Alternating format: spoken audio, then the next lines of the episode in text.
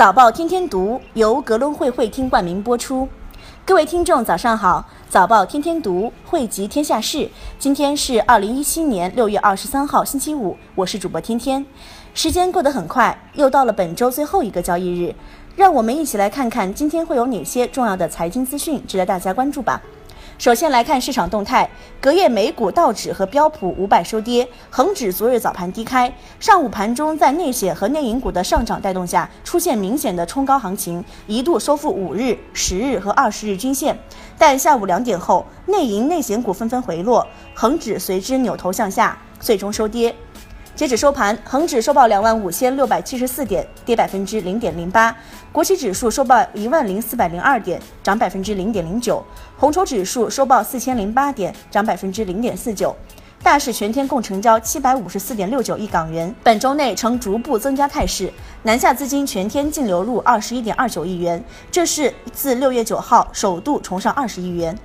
A 股方面，截至昨日收盘，沪指跌百分之零点二八，报三千一百四十七点；深成指跌百分之零点九八，报一万零二百六十五点。日经二百二十五指数昨日收跌百分之零点一四。国内资讯方面，潘功胜，外汇储备变动和人民币汇率走向平稳。外汇局局长潘功胜带队赴深圳调研并召开座谈会。潘功胜强调，要进一步提升跨境贸易投资便利化水平，更好地服务实体经济。服务对外开放，坚持经常项目可兑换原则，依法支持保障真实合规的经常项目国际支付与转换，不断提升跨境贸易便利化水平，营造良好的外汇管理政策环境，支持中国企业参与“一带一路”建设。央行会很快发布实施债券通交易规则等实施细则。央行称，符合人民银行要求的境外投资者可通过北向通机制安排参与相关债券的认购。北向通境外投资者的投资标的债券为可在银行间债券市场交易流通的所有券种，境外投资者可使用自有人民币投资。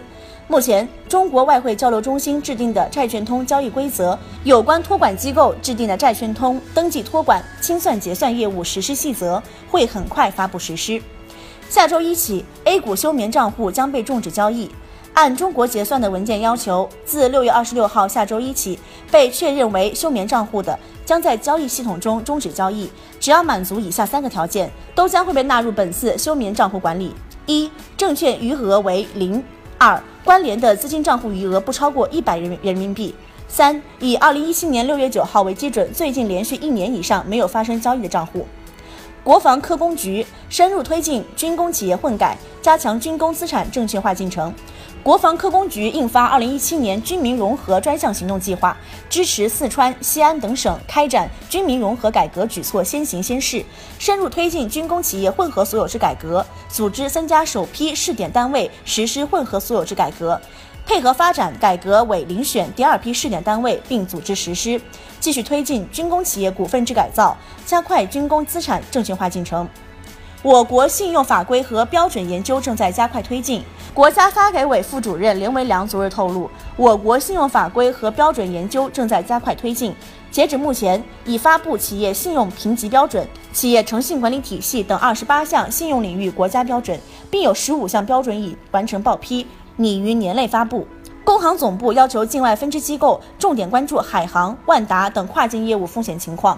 从多方求证到，银监会本月上旬要求部分银行提供本行对海航集团、安邦集团、万达集团、复星集团、浙江罗森内里投资公司的境内外融资支持情况及风险分析。工行总部还要求境外分支机构重点关注上述集团所涉及的并购贷款、内保外贷等跨境业务风险情况。下面是港媒方面。香港首季国际收支盈余四百五十三亿元。香港政府统计处发布，今年第一季录得四百五十三亿元国际收支盈余，而上一季则录得二百一十七亿元的盈余，储备资产相应的有同等数额的增加。经常账户盈余的减少，主要是由于货物的贸易赤字增加，而初次收入净流入增长和服务贸易盈余增加，则抵消了部分经常账户盈余的减幅。阿里巴巴与腾讯将参与中国联通的一百亿美元融资。阿里巴巴与腾讯将参与中国联通的一百亿美元融资行动。有媒体曾在四月报道称，中国联通计划通过发行 A 股，至少融资三百亿元人民币，拟引入百度、阿里巴巴、腾讯以及其他国企作为股东。新的股东占 A 股股本的比例或达到百分之二十左右。该计划可能在六到七月敲定。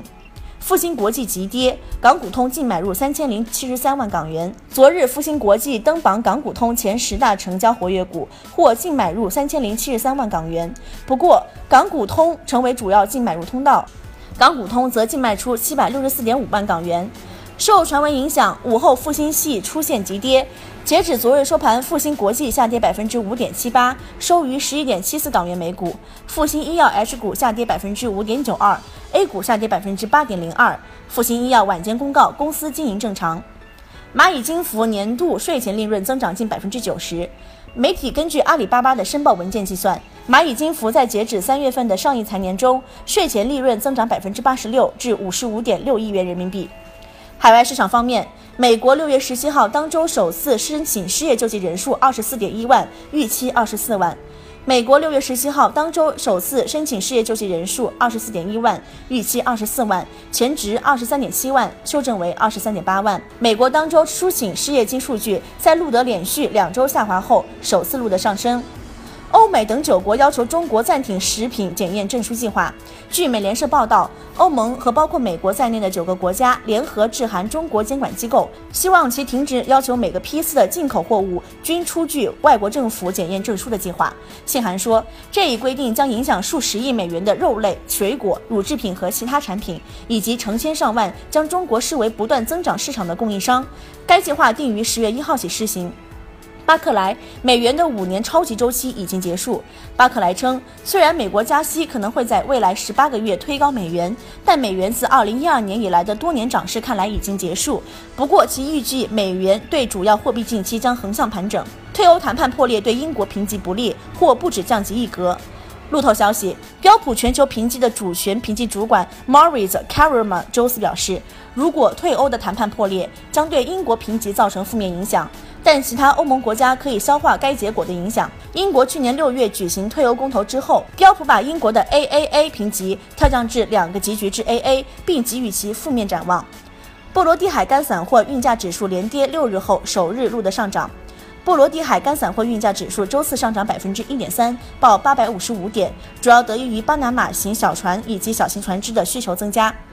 微博回应广电总局要求关停视听节目服务，正与相关的政府部门沟通。微博回应广电总局要求其关停视听节目的服务，公司正在与相关的政府部门沟通，将全力配合有关部门。公司还将评估此事对公司业务的影响。